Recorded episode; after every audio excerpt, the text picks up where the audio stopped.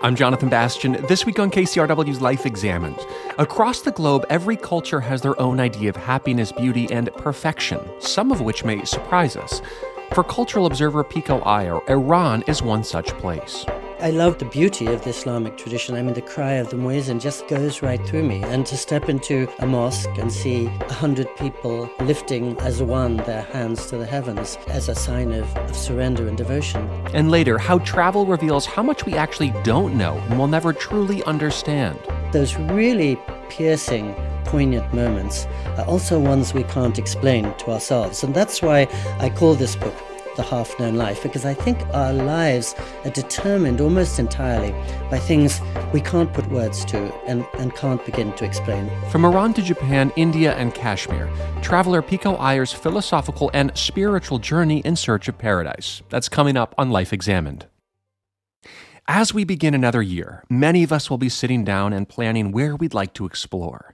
Whether it's an exotic bucket list trip or something more modest and closer to home, we can only truly experience the majesty of Yosemite or the Grand Canyon or the sounds and smells of India or the Middle East firsthand. As Rolf Potts said in our program last week, travel reveals how the world is and how the world works. So, what can we learn about beauty and happiness from other peoples and cultures? And why do we have such a fixed version of paradise, despite the ever changing world around us? The search and meaning of paradise has been a lifelong curiosity for travel writer Pico Iyer. Whether in the mosque in Isfahan, a temple in Kyoto, or in the city of Varanasi, he sees paradise in devotion and tranquility, and also in chaos and death. In his latest book, The Half Known Life In Search of Paradise, Pico Iyer draws on his 48 years of continuous travel to explore the concept of paradise and why we shouldn't look too far for a notion of paradise that may not exist. Well, Pico Iyer, welcome back to Life Examined. It's great to have you for the full hour. Thank you, Jonathan. I'm always just so delighted to get the chance to talk to you again. Well, this this book really has stuck with me, and I've spent the last few weeks with it. And um, it, the theme that seems to keep uh, circling through, that you keep circling around, is that of paradise. I mean, the book Half Known Life in Search of Paradise. But for you, I'm curious where this fascination with paradise comes from. Was it something you were always interested in, even when you were a young child, or something that is perhaps more um, of of interest now in a different part of your life? Well, I like what you say about a different part of uh, my life because after I completed the book, I realized that the first chapter of my first book, Video Night in Kathmandu, which I wrote 36 years ago, was about paradise. Mm. And the mm. first essay I ever wrote for Time magazine that same year, 1986, was about paradise. But uh, I think this book really came out of the pandemic. And with me passing through the autumn of my life, of course, mm. I have a very different perspective than when I was in my 20s. And so I really used the time of sitting at home in Santa Barbara, not far from where you are sitting, to look back on my 48 years of constant travel and in that light to try to think about what paradise really meant. Given that, as you know, I'd been lucky enough to visit many places that are seeming paradises, but mm. deep down, which is the place that uh, is going to bring us contentment?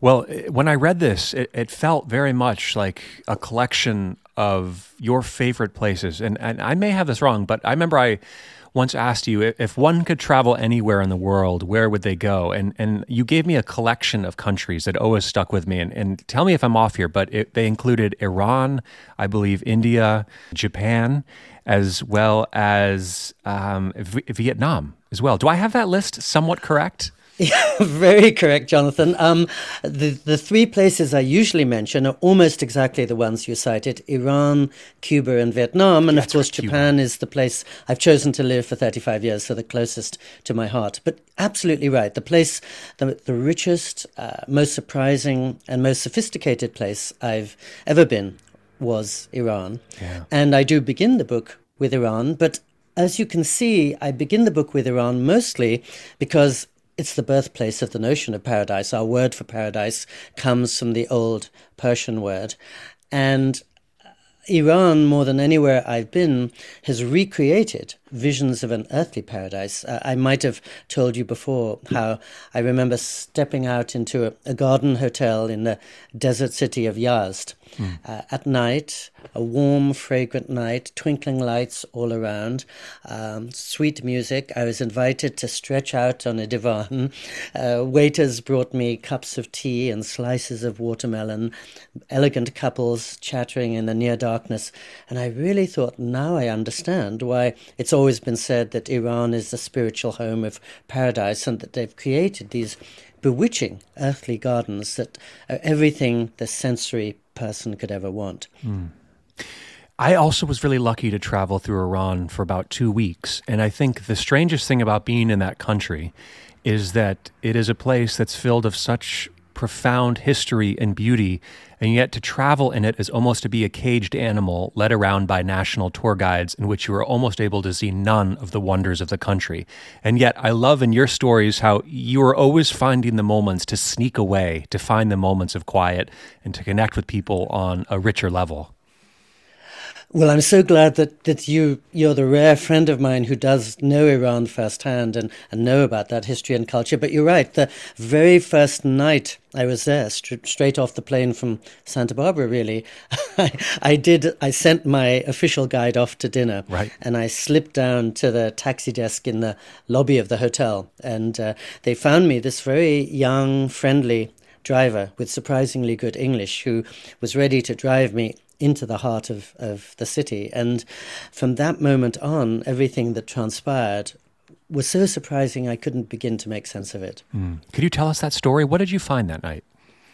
Well, the first thing we so we took off into the dark, and you may have experienced this too in Iran, but I found all the all the streets were strung with fairy lights, and mm. all the buildings were illuminated in sapphire and emerald hues. And it turned out I'd arrived on the most festive week of the year in the holy city of Mashhad because it was the birthday of the saint uh, who had been dead almost 1,200 years, but is buried in the central shrine. And so we arrived at that central shrine, which is the largest mosque in the world and is really seven interlocking, gorgeous marble courtyards. And we could barely walk. Everywhere there were people seated on the ground, sharing sweetmeats, mm. releasing doves into the blue black sky, stretched out to sleep because the pilgrims, five million pilgrims, had come for the occasion, and many of them were sleeping for seven days and seven nights in the mosque. And around them were these big video screens uh, on which ayatollahs were delivering uh, sermons. And we came to the innermost sanctum where the saint is buried. And this young driver saw that I'd come all this way to learn about his culture.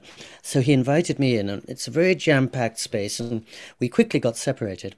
And at one point, I looked across the room, and um, he had his hand on his heart, and he was walking backwards, so he would never present his back to the long dead saint. And I noticed that there were tears welling in his eyes. He really just seemed the picture of Islamic piety. But 10 minutes later, when we were back out on the street walking to his car, he told me that his wife was a blonde Englishwoman who was waiting for him in England and um, expecting their first child. And then he told me um, that he had paid a human trafficker $2,500 to smuggle him into England uh, in the back of a truck, breathing through a tube so he would never be detected. And then he told me that the British government had very magnanimously given him a, a lawyer and a translator, and they'd worked for three years to win him asylum status in Britain. So he'd he'd risked his life to steal out of Iran, and now he was risking his life every summer to steal back into Iran uh, to see the mother and the mosque and the hometown that he missed so much. And when he dropped me off at the hotel at the end of that night, I thought to myself, my goodness, Iran has been on our front pages every day for the last many months. But mm. I couldn't remember ever hearing about a dissident stealing back into the country he'd right. fled from.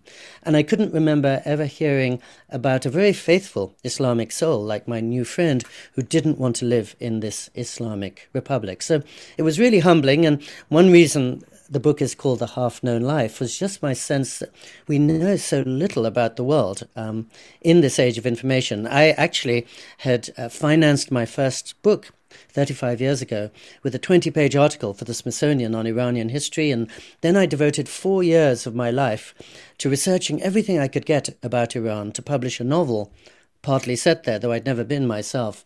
And yet, as you can tell, within 24 hours, I had learnt more than from four years of research. Mm. I love that story. And as you said, that begins the book and it draws you right in. And I wonder if you can say more about what perhaps this driver was feeling or experiencing in the Islamic tradition there. What's your sense of it? Of course, we can't ever step into his mind, but certainly there's some some very rich devotional aspect to the Islamic tradition into the sense of beauty and paradise. What do you think is happening? Yes, I, I, love what you said about the beauty of the Islamic tradition. I mean, the cry of the muezzin just goes right through me. And to step into a mosque and see a hundred people lifting as one their hands to the heavens as a sign of, of, of, surrender and devotion. Some of the most moving moments in my life, in fact, have come in Iranian mosques in Damascus and across the Middle East. So, yes, with this driver, when we came out and he dropped me back at the hotel, he said my heart was going boing, boing, boing when I stepped into the shrine. I'm so, he, he was so grateful to me for giving him an excuse to go to the shrine, which otherwise maybe he wouldn't have visited so often uh, were he not bringing a, a tourist there. And yet, uh, he had chosen to leave this mm-hmm. country for a, a very secular foreign country, England. So I suppose it speaks for that divide between private devotion, which was so intense in him, and public religion, which is so strong in Iran, he had fled it. And I think, you know, as you know, one of the reasons I start the book in Iran is, as I say, the the citizens individually have created these beautiful paradises in gardens and behind closed doors, but the government has a very fixed sense mm. of what paradise is, and um, in fact say that the fast track entry to paradise is reserved for martyrs. The, the place called Zahra's Paradise in Iran is the large, one of the largest cemeteries in the world with 1.5 million bodies. So you have a clash between the official notion of paradise and the private notion of paradise. And meanwhile, both the government, clerics, and the individuals are often citing uh, the great Sufis like Rumi who know that paradise is within and who will say that one leaf is worth more than all of paradise if you uh, can see heaven hmm. inside that that leaf. So there's this kind of tangled competition between different paradises almost everywhere you look in Iran. You you probably found that when when you were traveling there. Oh yeah. Well, I think one of the most profound aesthetic experiences I ever had was in the holy city of Isfahan, which you talk about, and standing in some of the turquoise mosques, and I, I remember just being in a moment of of pure awe, one that is almost beyond words, and the the exquisite detail, the patterning, the color the music. Uh, ever, there is something just bewitching about the culture and, and, and kind of sweeps you into what feels like an otherworldly place. Exactly, exactly. It, it's absolute transport uh, and transcendence of oneself. And that's why, ever since a little boy, I, I was a little boy, I'd been fascinated by Iran, drawn by its poems, uh, pictures of the blue tiled mosques I'd seen, its its carpets, and that's why I published a, a novel that goes back and forth between uh, Santa Barbara, in fact, and mm. the Islamic world, including Iran, called uh, Abandon. And I loved what you said just now about being beyond words, because of course I learnt in my research that some of the calligraphy, the exquisite calligraphy in those mosques, is written so quickly that nobody can read it. Mm. It's about getting rid of your your words, your ideas, and surrendering to something that we can't begin to put a name to. And, um, you know, one of the other things that I'm glad that you and I can say, having been there, is that we always hear about one aspect of Iran, which yeah. is the authoritarian uh, leadership at the moment. And we forget, as you mentioned, the really rich culture and the fact that, to me, it's probably the most refined aesthetic place I've ever been. I love Japan for the intricacy of um, the spaces here, but I would say that Iran may be even more um, subtle and nuanced and mm. layered. Talk to me a little bit about, I think, this this notion of paradise that we each have or that we're each interested in exploring further this idea that there is always something greater and more perfect just beyond our reach and every time we think we get there perhaps we're not there but as far as I can tell, it appears to be a part of every culture, uh, a part of every country. What do you think about that? Oh, I love the way you put it because really what you said is paradise is unreachable. Mm. And I think uh, visions of paradise, notions of paradise get in our way of it. That if we have too strong a sense of perfection, we can't embrace the imperfect but beautiful world around us, whether we're in Santa Barbara or in Isfahan. And so I almost came to feel that I needed to cleanse my mind of the idea of paradise. You know, everything mm. we're, we're saying um, goes with the fact I think you and I, for many years, have spoken about the Dalai Lama yeah. to, together. And I'm always struck that this most prominent of religious leaders published a book called Beyond Religion because he's seen that religion itself with its competing visions of uh, paradise, has made for divisions across the globe. Re- re- religion, which should bring us to a greater unity, is sadly often um, the cause of more dissension. I, the central chapter in my book is about Jerusalem, which is a perfect example yeah. of that, a deeply holy place, uh, yet scarred by the fact that people have competing notions of, of paradise or perfection. Just where I'm sitting now in Japan, if I go to the next town, Kyoto, and I walk into a temple, there's often written on the ground at the entrance to a temple in Japanese characters that mean look beneath your feet. Mm. in other words, as you were saying, don't look out beyond to the future for paradise.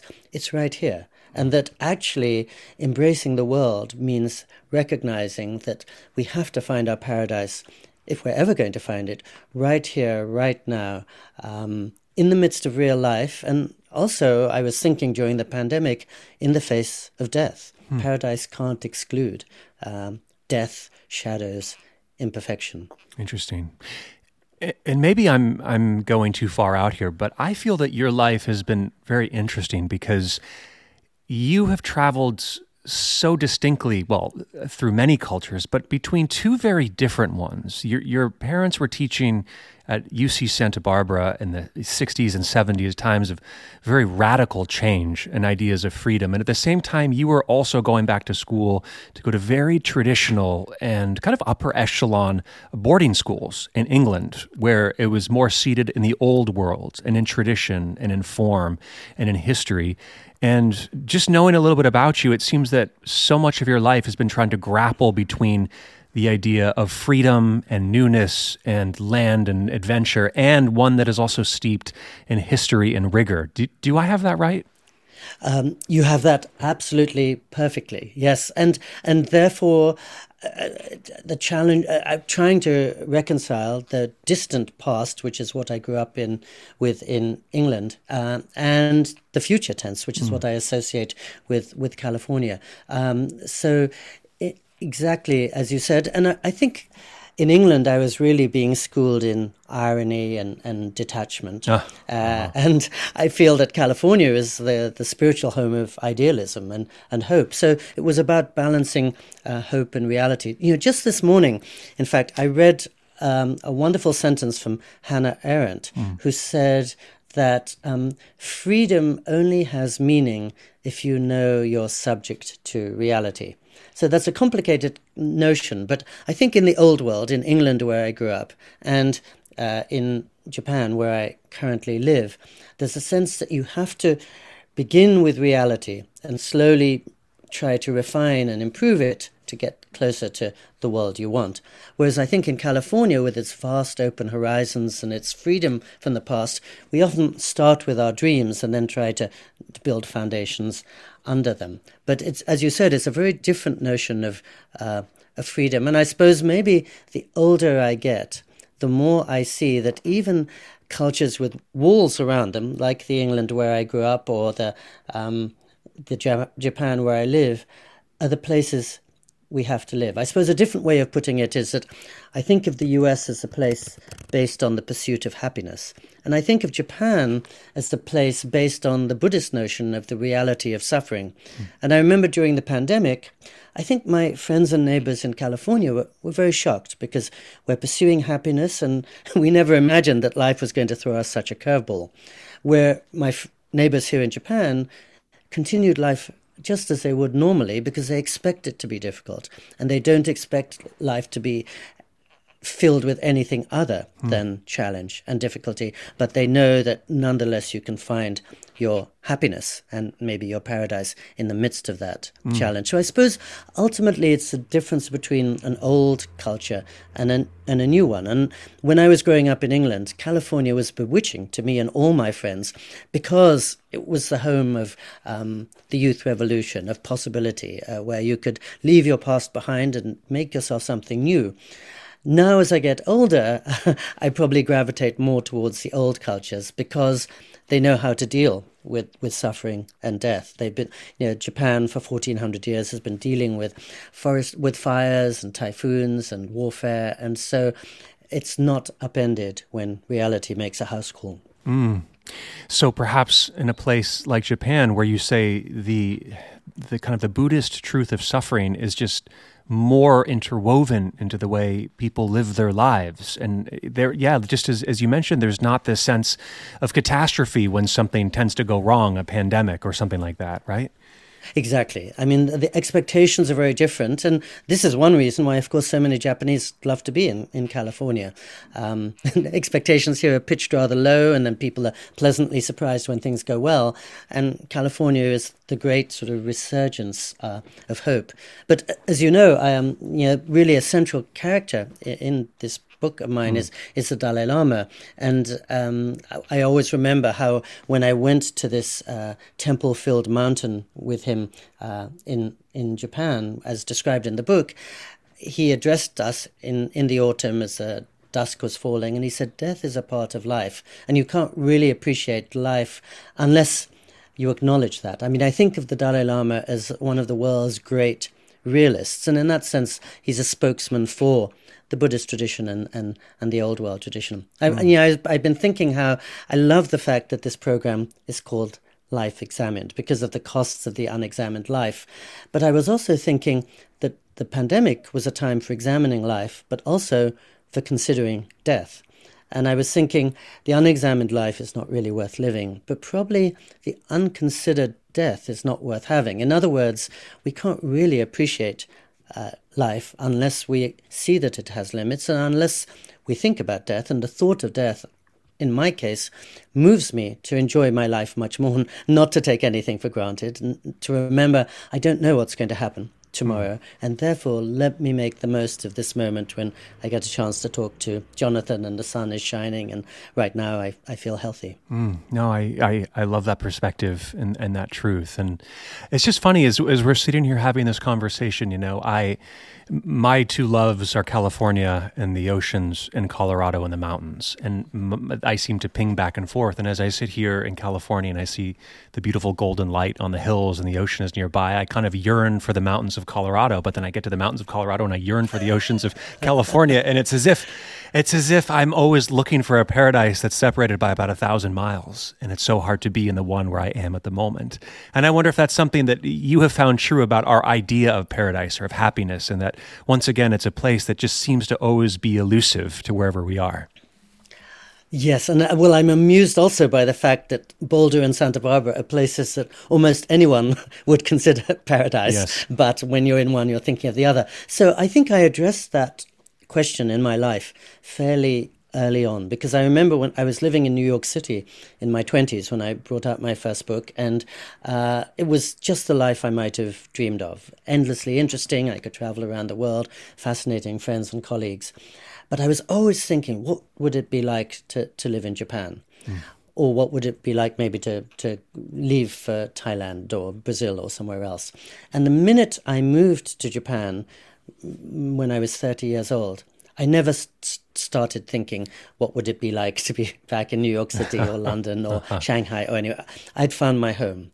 And um, again, there's a there's a re- the temple in the north of Kyoto called Ryoanji, which is famous for that uh, rock garden that everybody's seen pictured with 15 different rocks, and you sit there and you contemplate the enigma of these rocks. But if you walk around that temple, on the next side, there's a little water basin, just a simple stone water basin, and there's one character on each side of it. And when you put the characters together, it says, What I have is all I need. And so I suppose even in my 20s, I sensed that the only paradise I could find would be a calm that I found within, a readiness to live with the joys and sorrows of the world. Mm. And it had nothing to do with externals, though I was happier in Japan and more content in Japan than in New York City, but only with the eye I brought to them.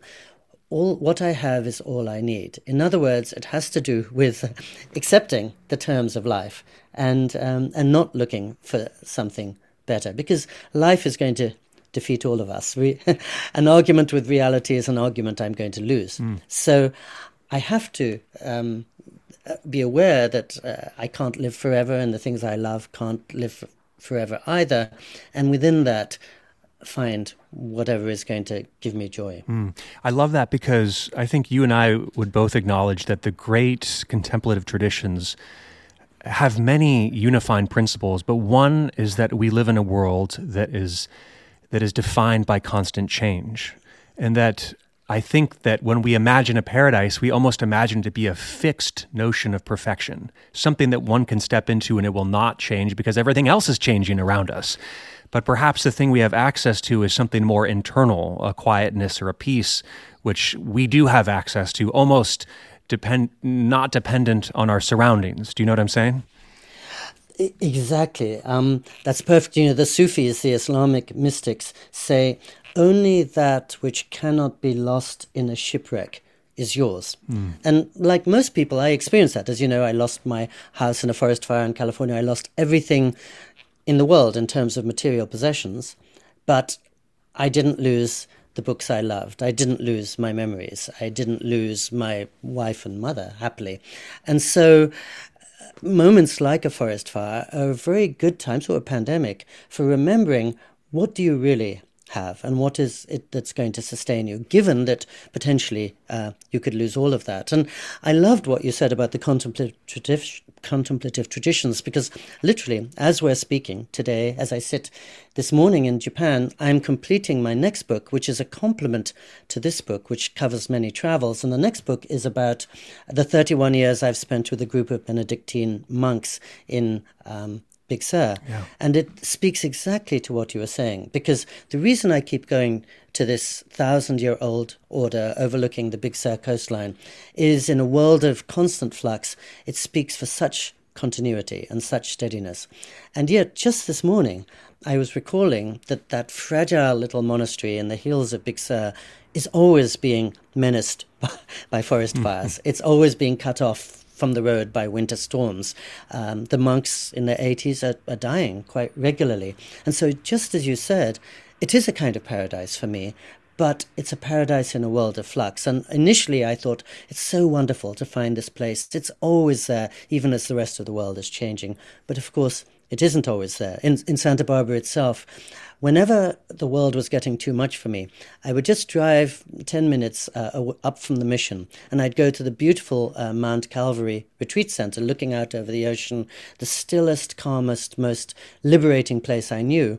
And then in 2008, a fire swept through, and that was the end of it. So, so you're right. We can't really hold on to very much, except what we have within, which will stay with us. One, ho- one hopes pretty much until our, our dying day. And I think, you know, when I was thinking about paradise, and I'm probably not spoiling it for a potential reader here, as you know, uh, I, I end the book in Varanasi, which is this crazy, glamorous yeah. city mm-hmm. uh, in India. Uh, and I don't include this moment in the book, but there was a moment, there was one time when I was standing by the the, the Ghats, the, the river, the Ganges, there, dead bodies are floating past. There are flames on both sides in which other bodies are being burned. It's really a kind of psychedelic carnival. Yeah. And by chance, um, two Tibetan monks arrived. One a Tibetan, and the other an American, who's the first American to be in charge of a Tibetan monastery in southern India. And they came and they saw this scene of absolute chaos and congestion. And the American monk said, Isn't this glorious? This is wonderful. This is what human life is all about. Hmm. And you know, I'm of Indian descent, but I was kind of freaked out by, by the chaos all around. And I was so moved and humbled by the fact that he, as a Tibetan monk, was able to see paradise is the whole human comedy and tragedy and drama all at once. That that is that is where we find our paradise, not in some perfect monastery up in the clouds, but right in the clamor and and, and madness of Varanasi. Uh, and so I think that one of the things that contemplative traditions give us is liberation from making distinctions between what is sacred and profane. I think most of us think this this church is, is holy and that shopping mall is the opposite. But I think many a monk, including the Dalai Lama, realizes you can find what you need in either of those places. And it's the judging mind that is really keeping us out of paradise. Mm. I, and I have to stay with, with Varanasi because I, I, another one of our shared places is that's where I spent quite a bit of time when I was younger. And just like you would wander up and down the Ganges and, and observe, I mean, it is what it is the burning bodies on the side of the river that turn to ash, and the way that the bodies are paraded through the city and the families are gathered around them. And what struck me as such a profound thing about a place like Varanasi is maybe more than any place I've ever seen, that is where you confront death on a level that is just so real and the families confront death on a level that is real. And I think you and I may both agree that in the West and in places like America, where death is something we don't like to look at straight in the eyes and bodies are whisked away very quickly after someone passes, that is the complete opposite of it, is standing there in Varanasi. And that if there is any place where the cycle of life is in front of you, it's there. Would you agree?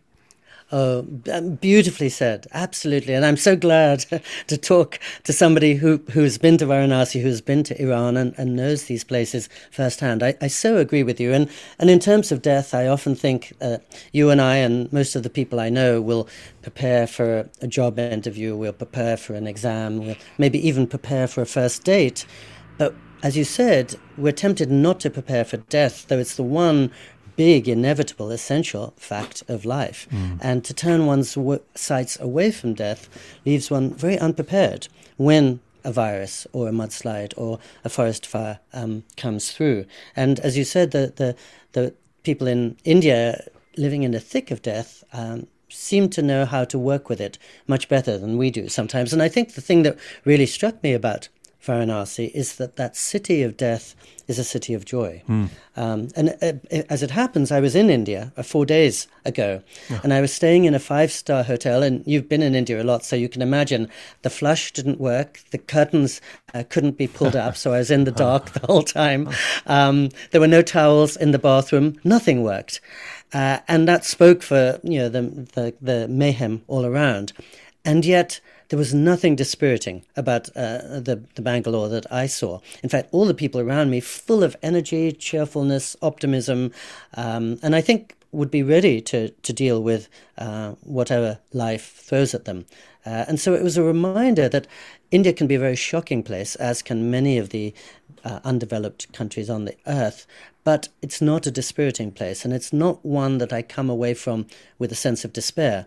Actually, I come away from it often, as today, with the sense of optimism. And I think the other good lesson about Varanasi is, you know, because you probably spent more time there than I, is it's so dirty that mm-hmm. the water in the yes. Ganges is 3,000 times greater than the maximal fecal coliform, uh, uh, um, bacterial level said to be healthy. It's, it's the, one of the dirtiest places on earth but it's a holy place. And the holy place doesn't have to be impeccable, immaculate. That um, purity and cleanliness aren't always the same thing. So Varanasi wonderfully overturns all our notions. And of course, one of the other lovely things, as you experienced, is just six miles from the chaos of the the, the Ganges and the burning bodies is Sarnath, where yeah. the Buddha delivered his first discourse. So you've got another beautiful religious tradition 20 minutes away to, to learn from.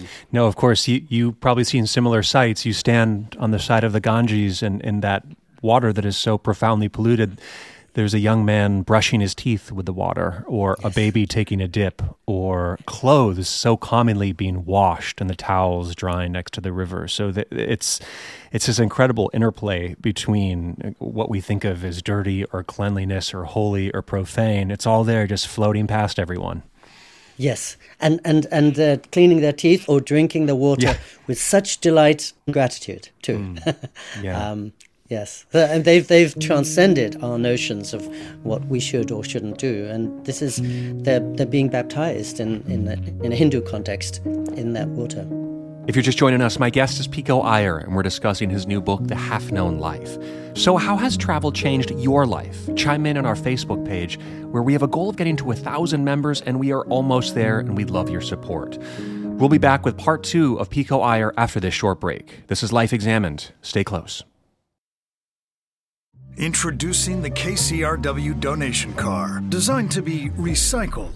This first of its kind vehicle will save you time, space, and hassle by disappearing. Enjoy the luxury and comfort of turning your underused car into a donation worth hundreds, even thousands of dollars. The KCRW donation car, already in your garage, driveway, or on cinder blocks outside your house. Act now at kcrw.com/cars. I'm Jonathan Bastian, back with Life Examined on KCRW. We just heard renowned travel writer and author Pico Iyer refer to his experiences in Varanasi, India as, quote, a psychedelic carnival, both a city of death and a city of joy. So, how does travel also remind us about how much we don't know? As we rejoin the conversation, Iyer explains the title of his book, A Half Known Life, and the influence of American writers Thoreau, Emily Dickinson, and Herman Melville. Let's jump back in. Uh, there's a lot of other, I think, really important writers who uh, interweave through this book. And one of whom I know you love to and always return to is an American who is Thoreau. And I wonder what you would say about Thoreau and maybe Thoreau's visions of paradise or what he has seen in the world as it relates to paradise. Yes, well, I think Thoreau has said uh, heaven is under our feet. mm, just like the Japanese uh, temple or something like that. You're exactly right. He's uh, articulating exactly the same vision we would find here. And, and I love the way he, he would say, I have traveled widely and Concord. In other words, hmm. he didn't need to go around the world to find his paradise. He found it right there um, within sight of his little town with the trains barreling through 20 times a day right past his, his little cabin. And he realized he had everything he needed there, which was sunlight, some degree of quiet, what you call the cycle of the seasons, um, the beauty of nature, uh, his books and himself. Uh, I, I love his saying, it matters not how far you go, the further commonly the worse.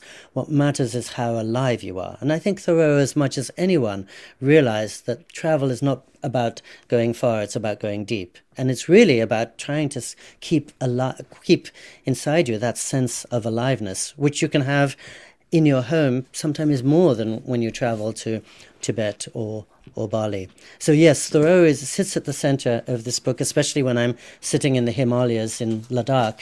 And I think the other presence I feel is at the center of this book is that great contemplative Thomas Merton, mm. uh, hmm. the Cistercian monk. And I think one reason I have a lot of Thomas Merton and the Dalai Lama is that Merton, after 27 years in a Trappist monastery, had his great moment of peace and realization visiting the Buddhas in, in Sri Lanka and having just had a, three wonderful conversations with the Dalai Lama. And meanwhile, the Dalai Lama, though so grounded in Buddhism, gives talks on the Gospels and calls himself a defender of Islam and really is keen to learn from every other tradition, consults rabbis on how to sustain uh, a tradition outside its homeland.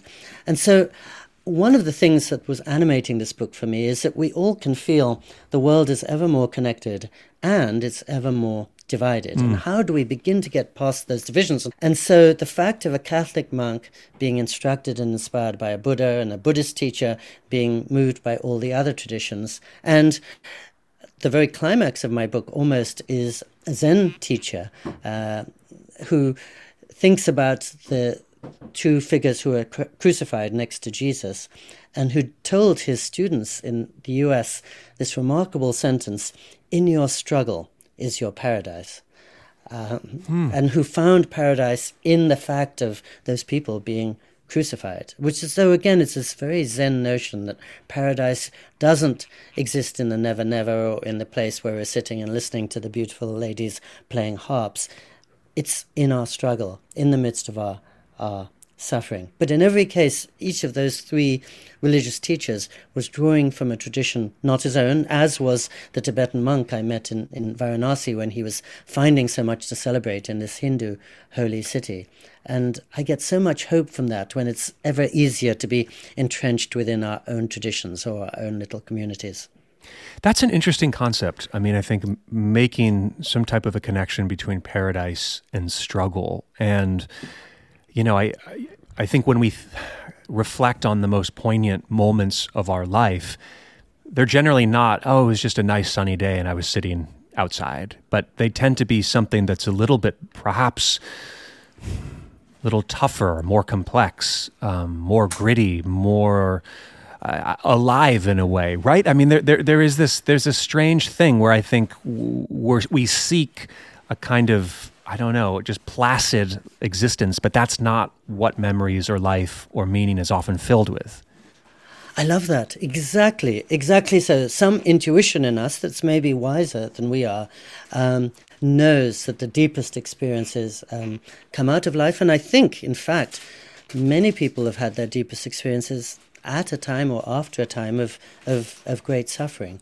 Because you know there are no shortcuts then and there are no mm. guarantees. But whatever hope or content you can come up with is an earned one.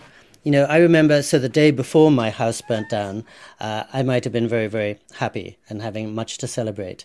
The month after it burnt down, when I found things to celebrate and champion, and there were still many, that felt a deeper happiness because it, it had been through the fire. It it mm. had it had been hardened by by reality, and I, I could feel that much um, more strongly about it. So I love your perception, and I think. As you say, everybody would agree to it. And the other thing I think we would all agree to is those really piercing poignant moments are also ones we can't explain to ourselves. And that's why I call this book The Half Known Life, because I think our lives are determined almost entirely by things we can't put words to and, and can't begin to explain, whether it's falling in love or moments of faith or prayer or terror as a forest fire is roaring towards you, or wonder as you're, as you said in the central square in Isfahan, we we don't know exactly what's going on there, and, and, we don't need to know. But those are the moments that really pierce us. And if somebody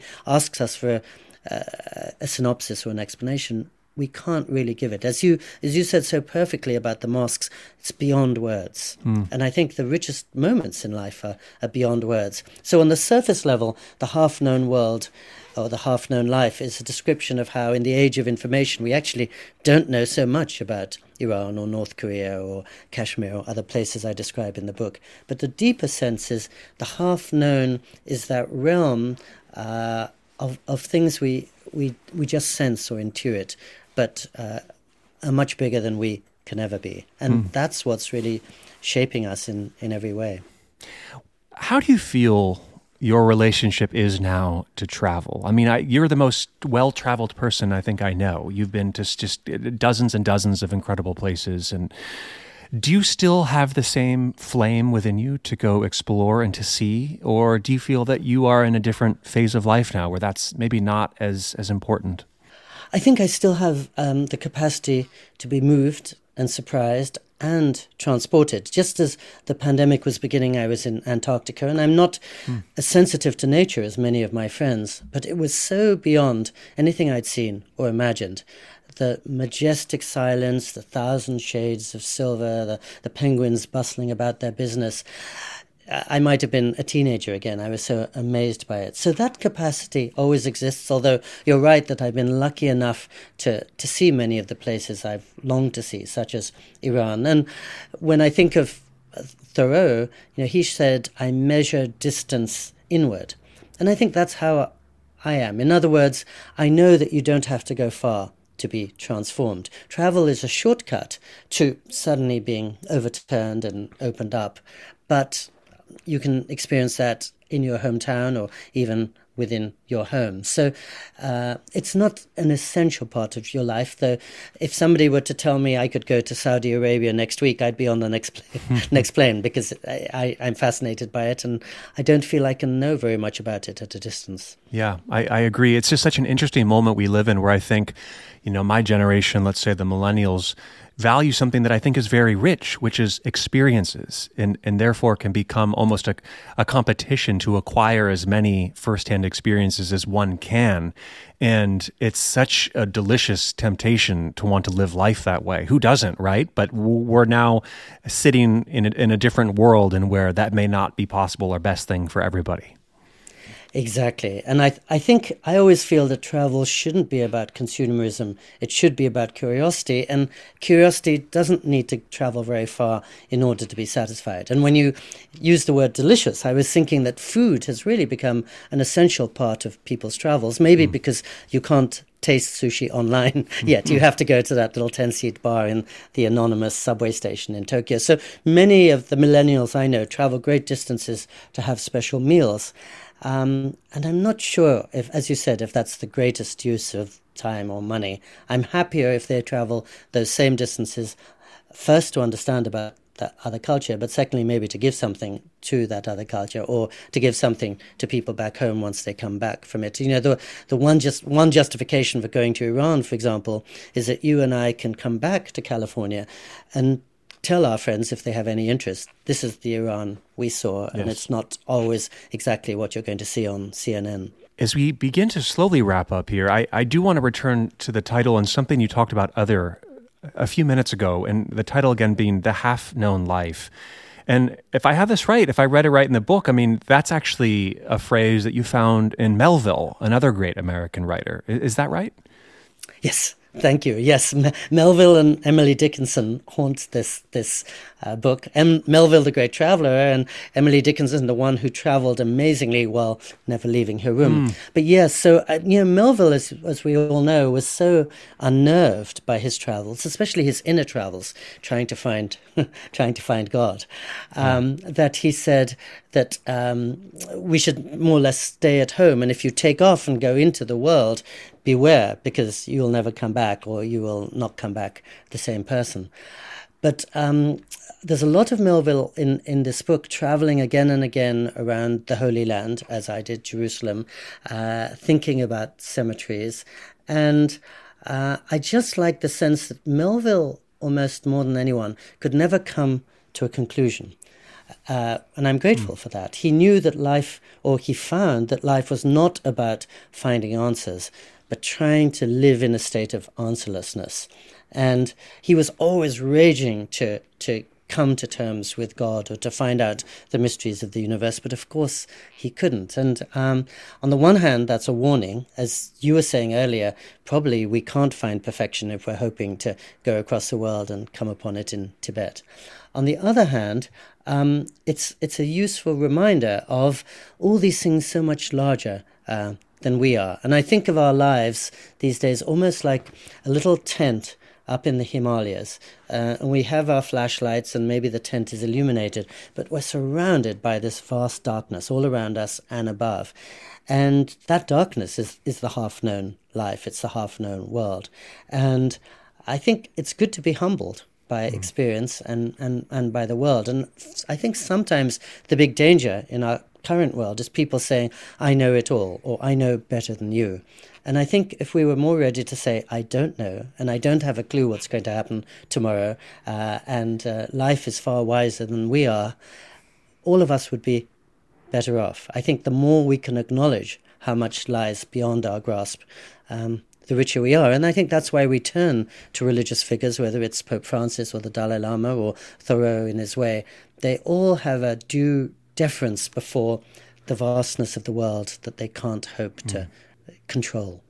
And while I have no grasp of the amount of wisdom that they have, Orca, it was just interesting. You know, just this morning I was sitting with a friend and he was asking me, what's it like to be able to speak to all these interesting people on different topics every week that are filled, like you, with wisdom and ideas? And I said to him, you know, it just leaves me with more questions and more confusion about what's real. I could give you so many convincing arguments about why one should live a life of grit or why one should live a life of cutting losses quickly and starting over again, or of why certain principles are right and some are wrong. It's this constant influx of ideas and paradox and different ways of thinking and being that it, it leaves me full, but it leaves me with very little conclusions, if that makes sense. That's wonderful. I think that's what my book is really. And at the very beginning, I, I quote Thomas Merton again, really saying that faith is a question uh, more than an answer. And the other part of this, what I loved what you were saying, that you could make an argument for almost anything. But you also told me 10 minutes ago that the moments that really stay with you are beyond any argument mm. and any thought and any words. And those are the ones that really you are going to cherish all your life. And probably everybody listening to this conversation has her, her equivalent. So in some ways, arguments are just like froth upon the ocean. Mm. but, but the real things that we're carrying through life with us are those, just what you said, those piercing moments where we don't have a clue, but we're being deeply affected in many different directions by some experience or wonder or mystery. Mm. I, I, want to just quickly mention too. I was very touched when I saw that this book was dedicated to your mother, Nandini Iyer, who died in the last year. And I, I, just wonder how much of her spirit. She was an extraordinary mind and teacher and scholar here in Santa Barbara. How much of her was was running through some of these pages, or at least was on your mind as you were putting this book together? So kind of you to, to mention that, Jonathan. And yes, very much uh, on my mind. Because really, through most of the pandemic, I was sitting in my mother's house in the hills of Santa Barbara, and her mind and her body were slowly coming apart. And then she did pass away in July 2021. And, and so, again, that really intensified my sense that if I am to find a paradise, it has to be one that includes death, at the mm. paradise in the face of the death of my mother and at some point of me and my wife and everybody I care about. And it can't be one that turns its back on life, at least at least for me. And so my last major narrative book, three years ago, I was writing about and as I was experiencing the death of, of Leonard Cohen. And uh, this book was to some extent very much um, shaped by uh, by my writing it just a few feet away from where my, my poor mother um, was nearing the end. And, um, and, and it's interesting, I mean, it only struck me at the end of the book that the final three chapters, well, they're, they're all about graveyards, and they're hmm. about mm. passing through graveyards and coming out at the other side in some ways to that Varanasi experience we are describing, where you're in the midst of death and yet there's joy and, and gratitude uh, all around. Uh, because the holy mountain where the Dalai Lama was speaking is full of 200,000 graves. Mm. And yet, there the Dalai Lama was reminding us about confidence and hope in the midst of that. So I think that's the arc of the book, traveling right the way through death and then emerging into some sense of one hopes calm or gratitude. It's been such a pleasure to have Pico Iyer back on the program with us on Life Examined. The new book is called The Half Known Life in Search of Paradise. And I, I, always feel grateful when we get to spend these hours together, and I wish they were more often. And um, thank you so much for speaking to us from Japan today. Uh, I really appreciate the time. Thank you, Jonathan. It's always such a delight, and thank you for all that you bring to our conversations. All right, that's it for this week. The producer of Life Examined is Andrea Brody. I'm Jonathan Bastian. Have a wonderful day. We'll see you next week. Take care.